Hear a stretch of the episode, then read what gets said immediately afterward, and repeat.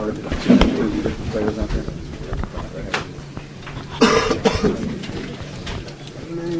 any loss is tough to bounce back from. Uh, you know, they're going to be just as you know gassed or tired as we are, so not in that sense, but you know we'll be fine. Um, just come back and you try to get the next one. I mean, definitely upset that you let one slip away, but got to focus. It's one thing about the playoffs. You get them again and, you know, two, one night. So I got a night off, and then you get them again. So just be ready for that one. What'd you learn tonight?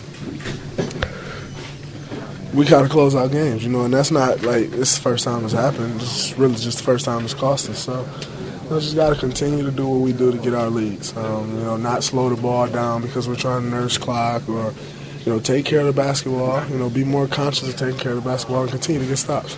On that uh, inbound to Manu where he hit the, the game-winning three, did, did you see what was on there? And, and, I mean, it was you know three guys came together. You know that can cause some confusion. Um, you know we were switching it. You know a guy slipped. You didn't want want to give up a wide open layup. So you know it was a tough shot. He knocked it down. We just gotta you know, we'll we'll go over it, see what happened, and you know make the make the adjustment.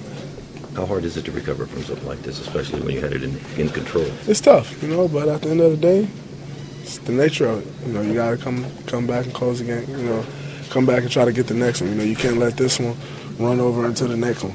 You know, just come back and try to close this next game up. You know, learn from it. You know, you hate learning from losing, but at the end of the day, that's the only choice we got. So learn from it and not let it happen again. Draymond, I know you've seen stuff like this before from Steph, but still, here.